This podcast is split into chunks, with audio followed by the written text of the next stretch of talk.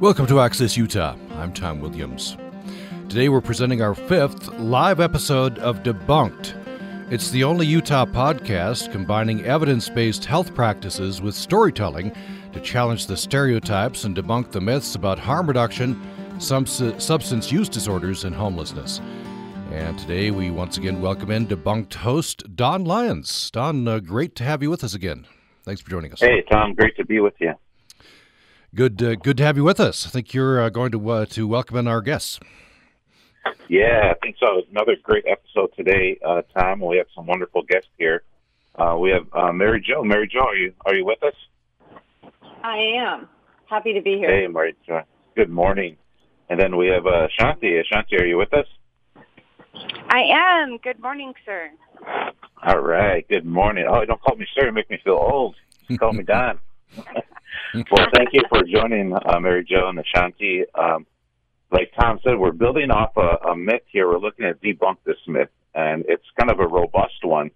Um, but Ashanti, I kind of I want to start with yourself, um, and we're looking at debunking the indigenous and non-indigenous groups that they can't work together and solve issues. Um, so, Ashanti, before we dive into the questions, there, uh, could you give the viewers some background on yourself? Yeah, of course. So my name is Ashanti. I work for the Skull Valley Band of Goshutes located here in Utah. Um, more more so in like the Tooele County. I'm also the business development director for Warrior Spirit. We are a um, Native American treatment facility. We practice Native American beliefs and and that's how we walk people through the 12 steps of healing. Um, we also are affiliated with White Bison, which is um, the founder of Wellbriety. And I, I'm just an advocate for our community, um, for our communities as Native people, and I'm just so grateful to be here and on the podcast. Thank you for having me. Uh, thanks, Ashanti. I'm glad you're here. You got some uh, great background, and, and brady does some incredible work uh, throughout Indian country there, Don Coyhis and Kateri. So that's awesome. Um, Ashanti, I want to start with yourself. And when you when we think about this myth, right, that indigenous and non-indigenous group, groups cannot work together to solve social problems, what are some first reactions, first thoughts uh, that come to mind when you when you hear this myth? Um, when I hear this myth, I hear there is a big, like, unknown of a cultural gap. So being native myself and being raised, you know, I'd spend my summers with my family in Alaska and then I would, you know, spend the school years um not on or near my reservation. So so I hear like this myth that goes back way until I'm like five or six years old is that you can't reach Native Americans or that they don't have an understanding or they they don't have a desire to work with people on or off the tribes, right? So any type of government agency, any type of you know that there's just like oh you can't talk to them i hear that a lot i i see it in our in my profession today is that well how do you even communicate with the tribes or how do you get in front of the tribe? Or there's just this this myth that we don't want to work with the communities and that we don't want to you know um be connected and try and solve problems that come up or that were unreachable. And you know for me it is because deepest desires while walking this or if it's walking the red road myself is that I want to build those bridges. I want to be that person that is approachable and connected and open and willing to listen and hear from both sides. Where are the gaps? What are we missing? Where are the cracks? And how do we problem solve those? So, you know, for me, it's it's a myth that just has probably been around for a really, really long time is that we're unapproachable we don't want to help, that we don't want to be connected, that we're not willing to utilize resources and and for me I see it completely different. The tribe that I work for is very involved in the community, is is very involved in what we can do to to better not only our county but the state and how we can connect with other tribes to do so, how we can connect with non-natives and all the entities, the hospitals, the behavioral services around the area. How do we get in there? How do we make it so that everybody knows that we're in this and doing these things together? On. Thanks, Ashanti. I'm going to go to Mary Jo here in a second, but I want to stay with you, Ashanti, because you hit on some really, really good points. I want to kind of dive just a little bit in here because I think this myth is it's a robust one, right? It's it's there's elements of historical trauma that uh, the residue of the historical trauma, federal policies, and and different things that uh, both sides have to kind of wade through, especially in working in systems and services. And you know, I had an elder tell me that we're all in the same boat. You know, so we got to find ways to work together and understand each other. Uh, but Shanti, speaking from your perspective, you know, as an indigenous person working with communities, grassroots, different organizations, tribal nations, urban organizations, when you're interacting with non-indigenous groups and systems, you know, how do you, if you can just share with the audience, how do you approach that? You know, what are some uh, things that you think about to, to kind of have a productive and useful uh, partnership? Um, so for me, I like to do a lot of community and opening um, the native traditions and things that we do, like the powwows and providing um, outreach for our youth and being able to bring those together and making it very open, very public, like this is who we are, this is what we're doing, and, and make it so the whole community can see it and see us working together and provide spaces for our youth to work together, you know, like in school, like how do they get engaged? Because not all of our youth go, you know, with natives. It's not a native school. It's a everybody's school. It's all of our children's school. And to be able to participate and to really emphasize like these are our stories. This is who we are. This is our culture. Have cultural dances and performances, and it's everybody's invited, and be able to bring that piece. It's not like forced. Like this is who I am. These are people that are invited and willing to participate.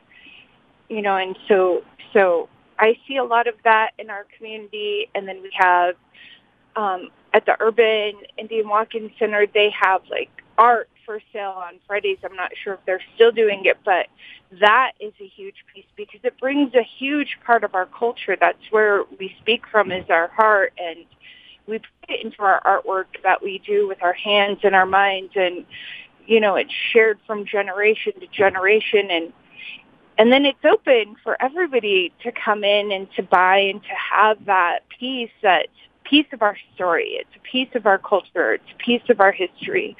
And they and they can come in and purchase it from beadwork to paintings to all sorts of different beautiful art pieces. Yeah, thanks, Ashanti. Then, yeah, you're speaking to creating a sense of belonging and really see each other's humanity, you know, and uh, and then starting from a common place and, and working through. There's definitely going to be differences along the way, but understanding uh, each other in a sense of belonging.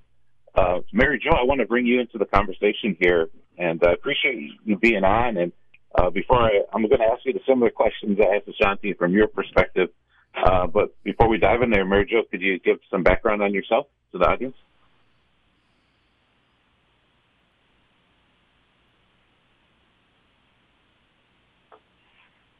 Hey, Mary Jo, you might be on mute there. I was sorry. I didn't. I didn't want to hear have you hear me gulping coffee. Sorry. oh, no problem. You need the coffee, though. I'm glad you're taking the drink. Uh, but go ahead, Mary Jo. Good. So good morning. Yeah. So um, my name is Mary Jo McMillan, and I am the executive director of USARA, and that is the Utah Support Advocates for Recovery Awareness. And we are a um, nonprofit um, peer-run organization, and we started back in 2006. I became the director in 2010, and our mission really is to connect and inspire communities to advocate for addiction recovery. And um, what we see in Utah is, and, and I think with recovery community, is a connection um, that we recognize as being one of the most valuable assets for people to recover from um, drug and alcohol addiction. And I am a woman in long-term recovery myself. I've been in recovery since September of 1985 and have um, also um, been very active in substance use disorder treatment. I'm a licensed substance use counselor and have been doing this work for about 30, oh, 33, going on 34 years.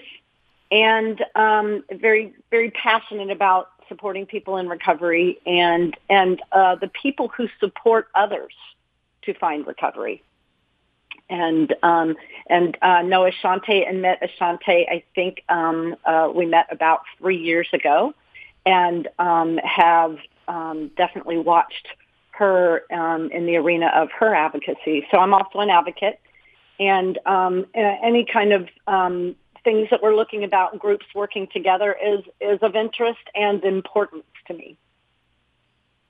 Uh, thanks, Mary Jo. Thanks for the work uh, that you do as well. And Mary Jo, from your perspective, being a, a non-Indigenous person, you know, interacting with with the systems and communities and folks, um, what are some initial thoughts and feelings that come to mind for you when you hear that myth? You know, the Indigenous and non-Indigenous they can't work together, they can't solve problems together. What what uh, comes up for you? Well, I, I think I think it's something that uh, I think the myth happens because we're not addressing it. We don't talk about it. Um, uh, the what I would say uh, that it would be a myth, but I think what happens is there's this um, um, non-effort.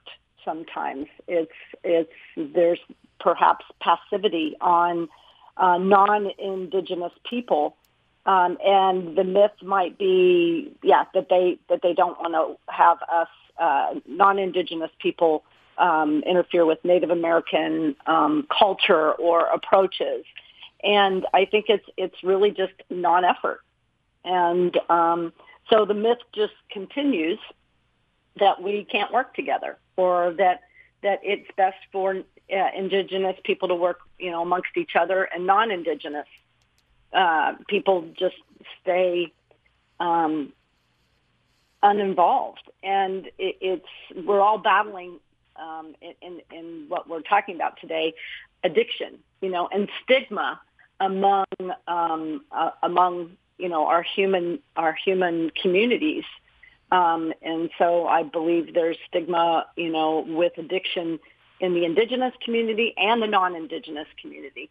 So I also think when you're working with um, with people who have uh, a cultural background different than your own, if I don't know about it, I just don't bring it up, you know. And and I think that that's that's too bad. I mean, we we have missed opportunities, lots of opportunities. Yeah, I agree with you, Mary Jo. There's there's levels of readiness, you know, understanding each other, individuals' levels of readiness, and and various systems and uh, agencies' levels of ready, uh, readiness to engage in conversations. Mary Jo, I can stay with you for um, a second here, then I'll pass them to uh, Tom here for the next set of questions. But Mary Jo, from your perspective, uh, you know, being a non-Indigenous person, I wonder if you can share just personally when you're what what things do you think about when you're working with a um, Indigenous community? You know, folks, is there what hesitancy, if any, that come up for you, or some questions? I think you know you be able to share with the audience here. Uh, I think you know would be helpful to kind of break down the myth? Um, well, maybe one of the first things that I start with is, is really more of my own personal experience because I think that's something I can speak from um, uh, uh, absolutely. Um, in my personal experience, in my early recovery, actually, I moved to Utah um, when I was uh, a year into my own recovery and um, was a person who was active in um, in 12-step groups. And um, but there was a lack of, of connection in a spiritual way, and so uh, I actually met some people who were um, involved with some Native American um, uh, practices and uh, from um, uh, sweat lodges to um, even a vision quest. And um, that was the first I had ever been introduced to anything cultural. And at, at that time, I was, uh, I would say, 26 years old. So not really having other than um, uh, known about Native Americans, but had not culturally ever been introduced to anything. And um, for me, I found it very, um, very spiritually. Um, I immediately connected spiritually. And I think spirituality is truly one of those things that we kind of let people, you know, figure out themselves. When I think introducing something might be more helpful, especially to people with addiction recovery. And so I pursued it on a very individual basis, but I didn't see it connected in any of the, you know, much in the treatment programs or the work that I was doing. Um, other than my own, you know, my own experience. And again, when you're a counselor, I mean, you go by evidence-based practice, and there's things that you do. You don't necessarily introduce something unless you have the opportunity um, with an individual. And so if I was working with an individual who was Native American, I would absolutely um, bring up, um, uh, have they ever been introduced to material that was specific to a Native American? And of course, um, when I uh, was looking as a counselor for what was available, I did get uh, the opportunity to learn more about uh, Red uh, White Bison and the work, um, the book that they wrote, Red road to wellbriety. And I found it um, actually um, so, you know, incredibly important when I was working with a Native American person. Though I did not know much about it myself, I could introduce them and give them a resource that uh, a place that they could connect to. So I thought that that was critical, um, and um, that was that was really probably the primary way that that I connected them. And then also in Salt Lake City, um, the uh, Indian Urban Center. And then um, I just I think that there were a few resources, but where I could connect somebody, those would be the things that I would do. Yeah, thanks, Mary Jo. Yeah, I think our experiences impact our perspective. You know, what you share. You know, starting from a personal level. And if you don't have those experiences, uh, working with indigenous communities, um, are being exposed to it in education. Right, there's a there's a high lack of education about the first peoples of this land. You know, the number of tribes today, as we stand here, there's close to 600 federally recognized tribes, and so we're talking. What does that mean? You know, they're they're sovereign entities, and so there's a whole host of uh, systems that we have to work through. But I like how you're approaching it and speaking from perspective and connecting people and that's what great uh, listeners and helpers and counselors and advocates do uh, for folks. So thanks for that, Major. I think we're going to come back to you, but I'm I'm to pass the reins over to uh, Tom to take us through the next couple questions. Thanks, Don. And in fact, we're uh, we're due for a break. Let's take our first station break, and then we'll uh, launch into those questions.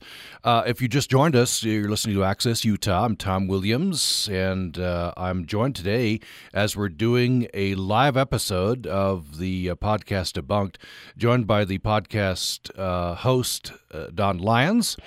And we're also joined by Mary Jo McMillan of USARA and Ashanti Moritz of Warrior Spirit. Uh, and we're debunking the myth indigenous and non indigenous groups can't work together to solve social problems.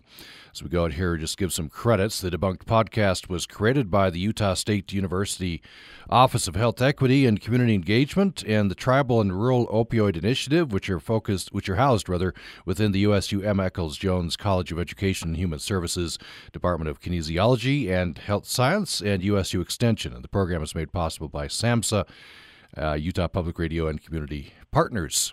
So we'll have much more following this break. Support for Utah Public Radio programming comes from our members and Cache Valley ENT and the Allergy Clinic. Introducing Dr. Zach Robinette, specializing in cochlear implants and surgical alternatives to CPAP for sleep apnea. Locations in Logan and Providence. Information at cachevalleyent.com. Support also comes from Auto Evolution, owned and operated by Ron Stagg, keeping Cache Valley automobiles on the road for more than 20 years, with service, repair, and maintenance. Located at 347 West Airport Road in North Logan. Information is available by calling 435 753 2521. Hey, it's Francis Lam, host of The Splendid Table. This week we spend the hour with the one, the only Martin Yan. For 40 years, the host of Yan Can Cook has brought Chinese and Asian cuisines into the homes of Americans. We talk with him about his life and journey. It's coming up on the Splendid Table. Tune in Sunday at noon here on Utah Public Radio. I'm Jasmine Mesa, one of the bilingual reporters at Utah Public Radio.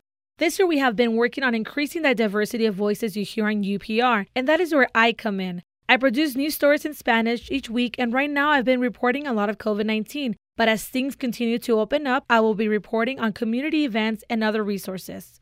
Tune in on Wednesday nights at 9 p.m. to listen to my stories in Spanish and visit upr.org to read them in English. Thanks for listening to Access Utah today. I'm Tom Williams. We're presenting another live episode of the podcast Debunked. It's the only Utah podcast combining evidence based health practices with storytelling to challenge the stereotypes and debunk the myths about harm reduction, substance use disorders, and homelessness. And we have with us debunked host Don Lyons. We also are talking with Mary Jo McMillan, Executive Director of USARA, that's Utah Support Advocates for Recovery Awareness. And Ashanti Moritz is with us, uh, Outreach Director for the Skull Valley Band of Goshutes Warrior Spirit Recovery Center. And we're debunking the myth Indigenous and non Indigenous groups can't work together to solve social problems. So, in this seg- segment, let me start with you, Ashanti. Um, how has this myth impacted your work?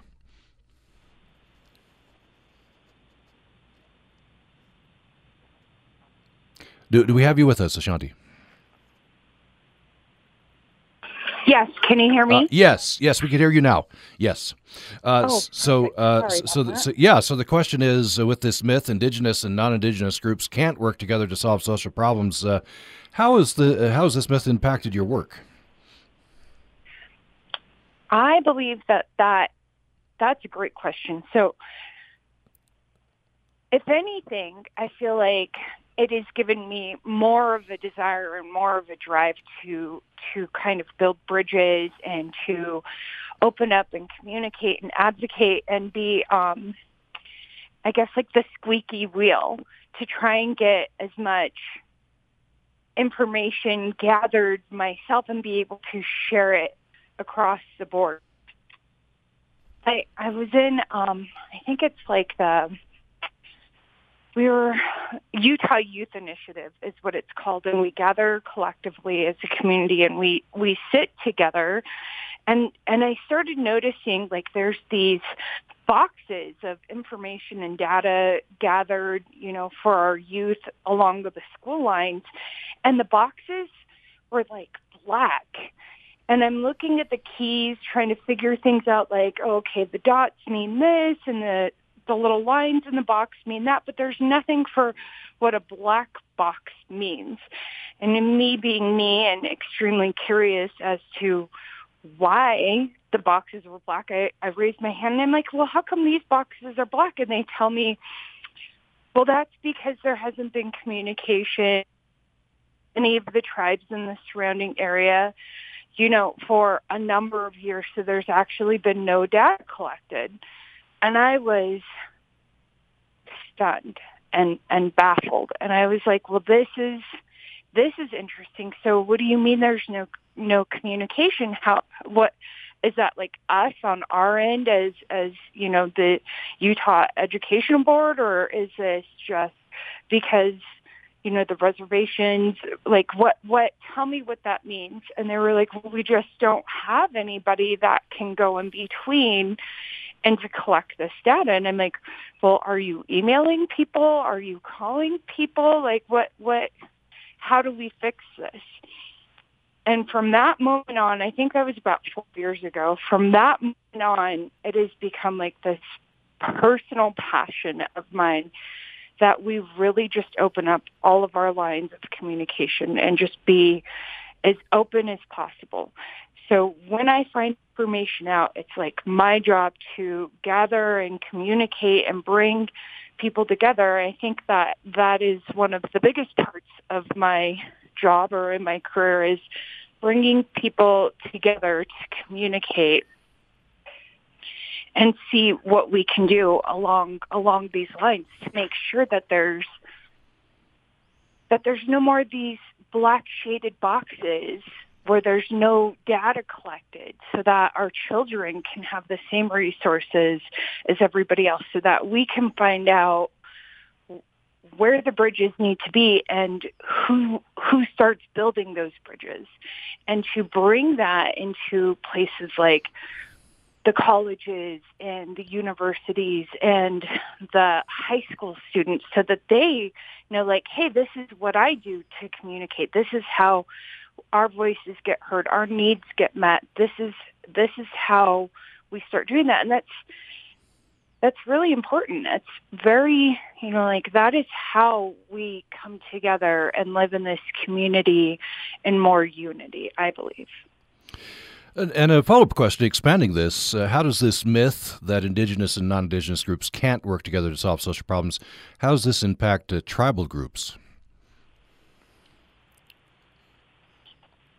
So, um, how would that impact tribal groups? So, to me, it makes um, for me and my, you know, how I see things, it would it would be like, oh well, you know, why can't we work together? What is it, you know? And it it becomes like we've tried for many years. I've heard the state say that we've tried for many years to build these bridges to make these connections. We can't find ways to communicate, and and I'm, and it just kind of baffles me as to what natives are seen like. Like, what are our executive committees seen like? What are the people that are, you know, the heads of the tribe or the face of the tribe like? How are we being perceived if if it's like, oh, we can't communicate with you? I see so much effort within the tribes and within our tribal communities from Washington state to this state where we are doing everything to be loud and to be heard and to be approachable and to bring cultural awareness into education, like bringing our languages back, having time where we do um, language classes, having that be implemented in and around the school. Um, for me in Utah, I have a child who's in elementary school and I get newsletters constantly of like, hey, this is what we're doing. We're going to have this cultural night and we're going to focus on this language and we're going to focus on these types of traditions this night and I think they they do about something every 2 weeks so about two times in a month.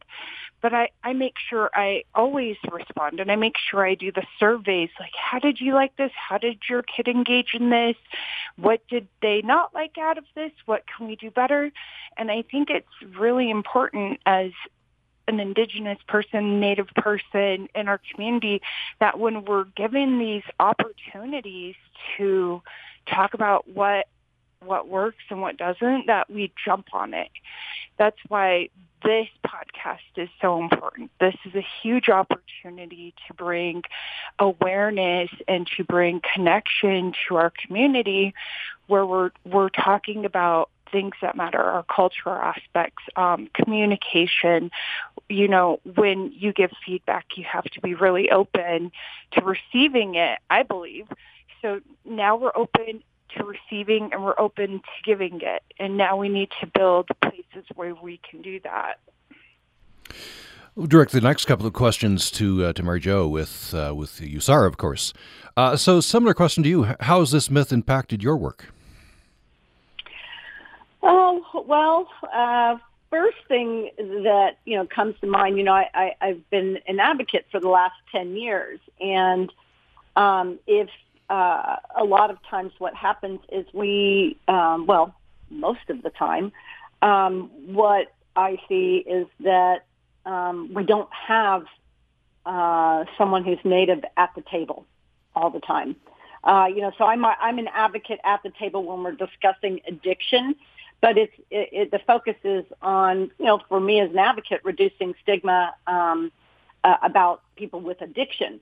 But then what starts to happen is you start, you know, I, I uh, a lot of administrators are at the table, but we don't ask the leaders of uh, culturally diverse uh, groups. And, you know, some of what I think happens is we say, oh, well, now we have so many people at the table. How are we going to get anything done? Um, and, and, you know, so it, it becomes, the, so what happens sometimes is the, the table becomes narrow. And as an advocate, I have to keep, I make sure that I'm there. I think what has, is starting to impact me in my work is I'm, I'm starting to see who's not there. Um, you know, and again, after 10 years, you know, it's, it's I'm, I'm paying attention to it. So, you know, I think I've been working so hard just on um, uh, people with addiction that um, what is needed is now to start looking at culturally who's not there. And so the last, I would say in, two, uh, in 2020, um, there is a group that um, has started, um, it's a state division of substance use and mental health services that's supported by our state uh, division is um, a group uh, that is called uh, CURI. A lot of people don't know about it yet. It's Communities United for Racial and Ethnic Integration and Equity. And um, it was, uh, so we have uh, different um, uh, diverse uh, populations in Utah that are part of that group to help inform the state about what's missing. Um, and I would say in substance use treatment, you know, we, we we serve a large white population, a lot of low income people. Um, but what we leave out is the cultural diversity that needs to be addressed. Uh, a lot of times we don't have the clinicians with the kind of cultural diverse background. And so we, we kind of just do status quo treatment. We don't do as much as we can. And unless you have an advocate or a leader within your organization, it just doesn't happen. And I think what you know, and that that can continue for a long time. So what I what I'm what what's being affected for me is seeing somebody like Ashanti who is so passionate and so important. And as an advocate who's already at the table, I want to make sure that Ashanti's there too. So that can be my role in my work is to make sure that when issues are being discussed about addiction, addiction and recovery, that I bring people who are culturally um, informed um, because I'm not about the indigenous community, but Ashanti is. So she needs to be there. And so my work would be to make sure that um, that uh, people um, people who have the experience are there at the table. And uh, a, a related question: How does this myth? Again, the myth is indigenous and non-indigenous groups can't work together to solve social problems. How does this myth impact rural communities? Um, I think I think probably the same. I think um, in rural communities, it's like people kind of keep to themselves. Um, uh, that you know that um, the the myth um, being that you know um, I, again, I think what Ashanti said that that they they they want to take care of this problem themselves. And um, again, if there's not the numbers, um, they may not come together. And I think stigma with substance use is even um, more uh, significant. Most people with substance use who have gotten uh, any kind of uh, service um, for uh, drug or alcohol addiction, mental health, um, have come through the public system. And um, I think a lot of times it's like, well, the tribe takes care of it themselves. So I, that's not, that's, I don't know that that um, is true. And that's just it. Is it true or is it not true? And so sometimes I think we just are passive once again. We don't ask enough questions. And I know we're starting as um, our organization has a grant. We're going to start um, connecting with people um, in San Juan, which is a targeted area where we do have um, indigenous people. So it's going to be important for us to start to make those connections and start to ask, how can we help uh, uh, you build addiction recovery community in um, in your indigenous community. Very good. Um, Don, I think we're due for another break, so let's take another break, and then uh, then we'll have you uh, you know launch in the next uh, section here. Um, so uh, you're listening to Access Utah. Tom Williams, and uh, this is a live episode of the podcast Debunked. And we're debunking the myth indigenous and non indigenous groups can't work together to solve social problems. We have with us uh, the podcast host, Don Lyons. And uh, we uh, also have Mary Jo Mc, uh, McMillan with USARA and Ash, Ashanti Moritz with Warrior Spirit. We'll be back following this. Support for Utah Public Radio programming comes from our members and Sunset Valley Mortuary, presenting a night like no other Veterans Benefit concert to raise mental health awareness. Bring a chair and enjoy music, food, and entertainment August 27th at Elkridge Park in North Logan from 6 to 9 p.m. Information available on Facebook slash Off Center Band. Support also comes from Spirit Goat Soap, offering a variety of handcrafted soaps, balms, and bath products, including sensitive skin and men's products. Gift and shaving sets available, located at 28 Federal Avenue in Logan. Information at spiritgoat.com. Next time on LA Theatre Works, Kate Burton and Matthew Rhys honor the centenary of Welsh poet Dylan Thomas in our brand new production of his famed Play for Voices. The shops in mourning, the welfare hall in widow's weeds, and all the people of the lulled and dumbfound town are sleeping now. Under Milkwood by Dylan Thomas. Next time on LA Theatre Works. Friday night at 9 here on Utah Public Radio.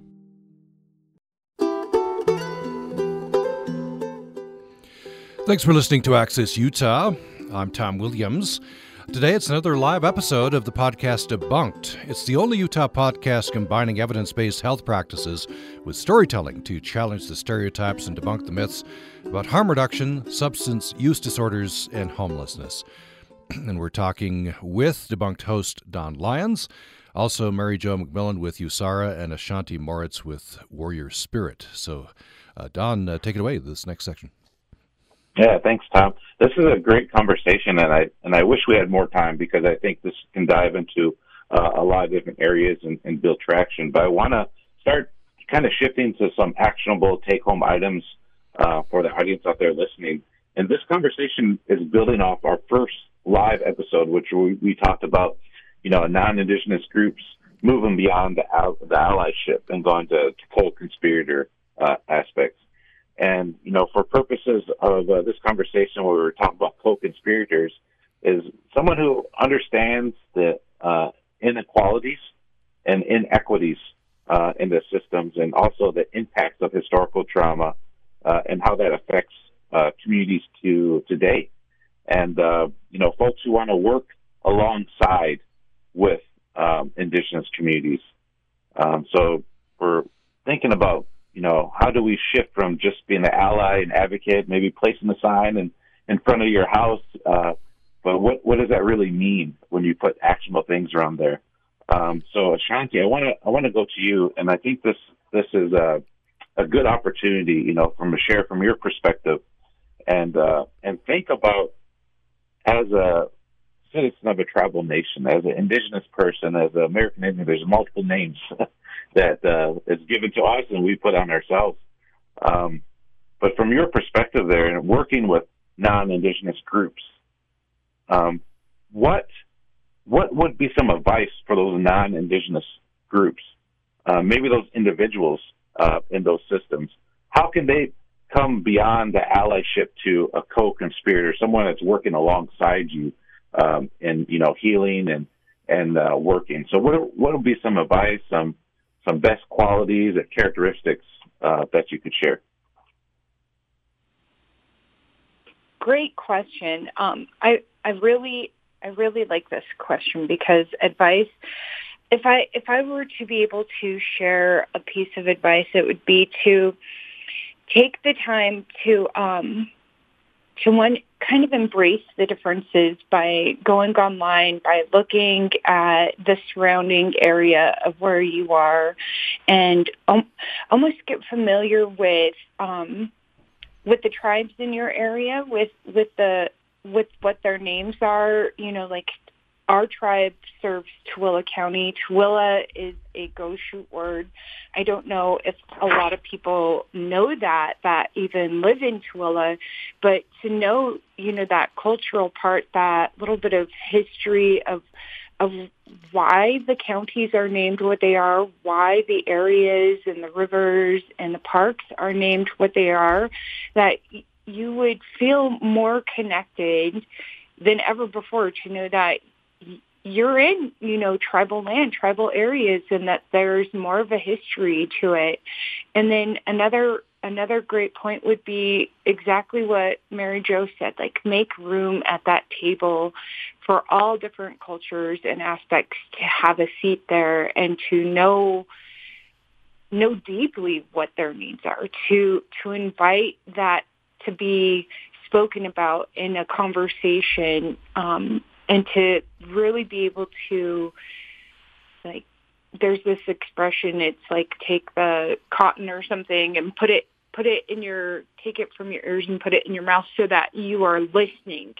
And you are open openly listening with an open heart to to what people need you know like to powwows, to drum music, to the flute, to what dream catchers mean, the different rocks and the stones and the colors and what that mean, the medicine wheel or the wellness wheel and, and what that means, you know, and, and the more that you take the time to educate or yourself or to even look into and, and be curious about it, you'd be surprised at how much of the culture is already embedded into the community. And I and I think that is you know, if I were to give any advice it, and it would be and to know that that there is a bunch of historical trauma, that there is, you know, um, there are proper names and to know why, you know, mascots are offensive and and why we don't call our regalia costumes, you know, and to not call a powwow a fair you know, that these are the differences. Like the the powwow is a spiritual place. The fair is where we gather to go have fun, you know, and to show different things that we've worked on, a harvest, you know, and, and to be proud of those things. A powwow is where we gather together and you know we're dancing for one another and we're celebrating in in the different um in the different elements of life so I mean, just to know the little things and to be able to word things um, a little bit different, take the time and, and really learn the names of the parks and the places of where you live. I mean, you would have a huge, it would be so eye-opening if, if we could talk about these things in school even, or, you know, just, just stuff like that, I suppose. Uh, thanks, Ashanti. Mary Jo, I'll come to you in a second. I have a specific question about barriers, substance use, and housing. But I want to stay with you, Ashanti, because you said some really important things I want to just dive a little bit uh, deeper in here, because these are some take take home items that people listening, you know, they want to take that initiative, and we've talked about already. And um, Mary Jo, it's you know, sometimes we get complacent. We live those assumptions that we have, and we don't take that that healthy risk. And you were saying, you know, help create that healthy space to to have that dialogue, to take that healthy risk. And the other thing I want to ask you too is, uh, from your experience, you know, uh, and from mine growing up in, in Detroit and also, you know, urban and working with tribal tribal nations, is that it's kind of uphill battle uh, for folks both on both sides for tribe tribal folks and and non-tribal folks. Is because the the system, the education system, various systems, they don't have the histories there. You know, it, the stories are not there. Um, so it takes a lot of initiative for people to learn that and gather that if they're not exposed to it. Um, so I, I, really I want you to just elaborate a little bit on you, you said it. Take the time to listen and uh, you know take the initiative to learn. Um, from your perspective, is that one of the most critical aspects when you think about someone who's non-indigenous? Is take that initiative and um, you know put it on themselves to learn about the tribal folks in their area? Um, yeah, I think that you know today we are doing a lot better than we've done in the past, and we have a lot of our educators in our system who are excited and willing and wanting and pushing to learn about our own land and what what has happened, what has transpired, and what has gone through, and to not push it under the rug and to not um, just continue putting forth this education piece where Christopher Columbus was the first person here on, on these lands and he discovered America where they're talking about the indigenous ways and what had happened. And even though we have a very hard hard history and there's so much historical trauma with the boarding schools and the wars and you know the long walk and putting native people into reservations. Even though our history is so hard today we have more educators and more people in place that are are wanting to talk about that. And i think that that's a part of a great big huge healing is when you acknowledge wrongs and you don't shut down like oh you're not supposed to feel that way or you're put in shame for for being angry or having um having a desire to to be heard and to change our history and our history books and to bring light of, of what happened on these lands, you know, and, and today I see a lot of educators be like, this is the, this is what happened and this is where we are now and this is how we bring balance into, into today. And that is, is really what it is is that we're not dwelling, but we're acknowledging and we're inviting a space for healing and we're bringing balance of that healing. So we're bringing our culture back in. We're bringing the respect for our culture back in. We're bringing the light and the love back to our people, you know, and, and we're acknowledging that the hurt is there and we're, you know, being able to push forward. And it, that, that to me is, is really a big part of letting go this historical trauma, not because we need to, not because it hasn't been done, but because that brings the healing and it brings a healing force to our community where where we can then draw from the roots of healed people and we can walk forward knowing who we are and what our history is and having everybody else know what our history is and then it can't be swept under the rug any longer. Yeah, thanks, Shanti. I know we're getting short on time here, Mary Jo. I'm, I'm a, a turn to you, and I, I appreciate uh, those words, Shanti. We're we're looking at uh, the you know breaking down the myth that indigenous and non-indigenous groups can't work together to solve social problems. One of the ways that we got to track the breaking down this myth is we do have to understand what barriers exist out there and not sugarcoat those things. So, Mary Jo, from your perspective, you know, what are some barriers between indigenous and non-indigenous groups when it comes specifically to substance uh, misuse and, and, and housing situations?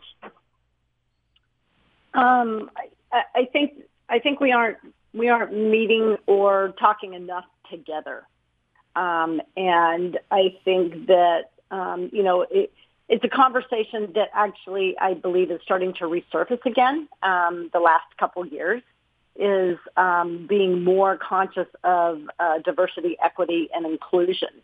And when we're doing that, you know, and, and again, what it, what you said is, you know, we can talk about it and raise awareness, but then what do we do as actionable items? And I think um, in the communities where we are talking about, you know, homelessness and mental health and substance use, is we need to have all uh, the leaders who are willing to represent people um, and what's going on in in, uh, in each of our cultural communities discuss it together because substance use is um, is is you know is well I would say addiction substance use disorders it's an illness that's affecting um, our communities. And in order to find the healing and the solution we need to all be talking about it together. Um, uh, again it's it is a humanity issue right and so um, people, so we may not have solutions alone. As a non-indigenous person, I don't know what uh, other possible healing um, and uh, solution-based um, actions I can take. And so if I meet with more people who I have more information, I can ask more questions. We can come up with more uh, opportunities and options um, to, to, to problem solve. And uh, I think it's going to take um, considerable effort to make sure we keep meeting. I think because if we stop making, you know, stop sending the emails, stop making the calls, stop reaching out, um, we just go back to status quo, which is kind of this passivity. So we have to not be passive. So again, when somebody asks, who else do we need at the table?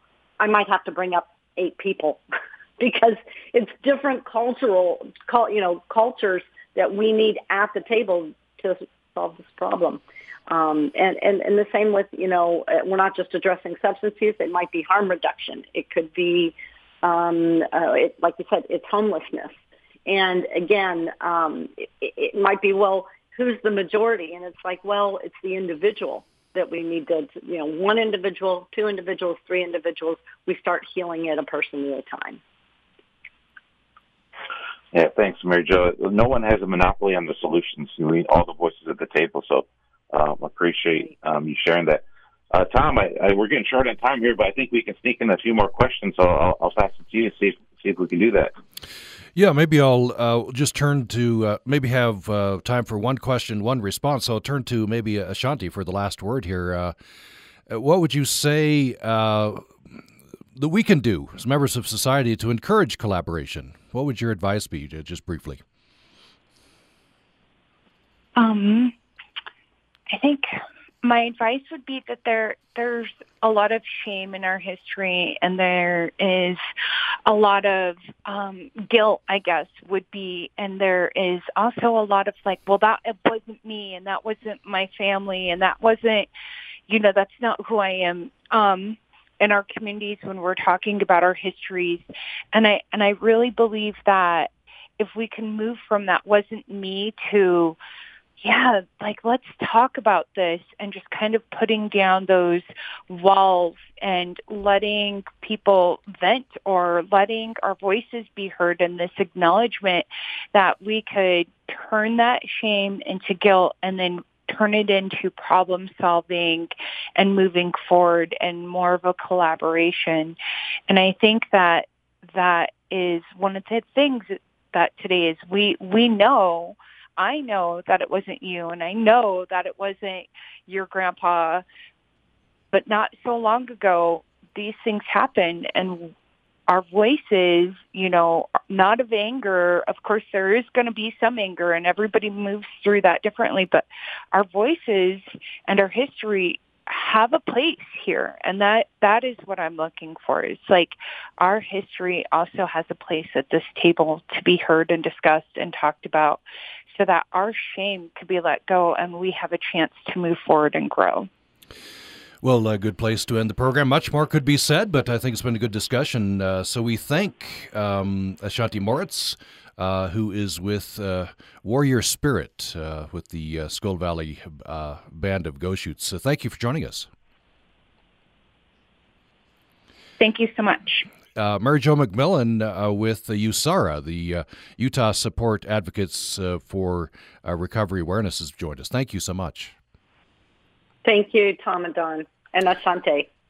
And uh, Don Lyons, the, the host of the podcast. Thanks. It's great to talk to you again. Yeah, thanks, Tom. Great discussion, and thank you for our two hosts.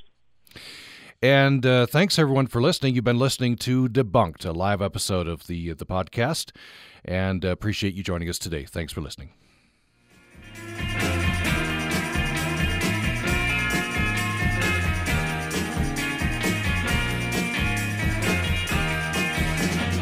A service of the College of Humanities and Social Sciences at Utah State University, this is Utah Public Radio.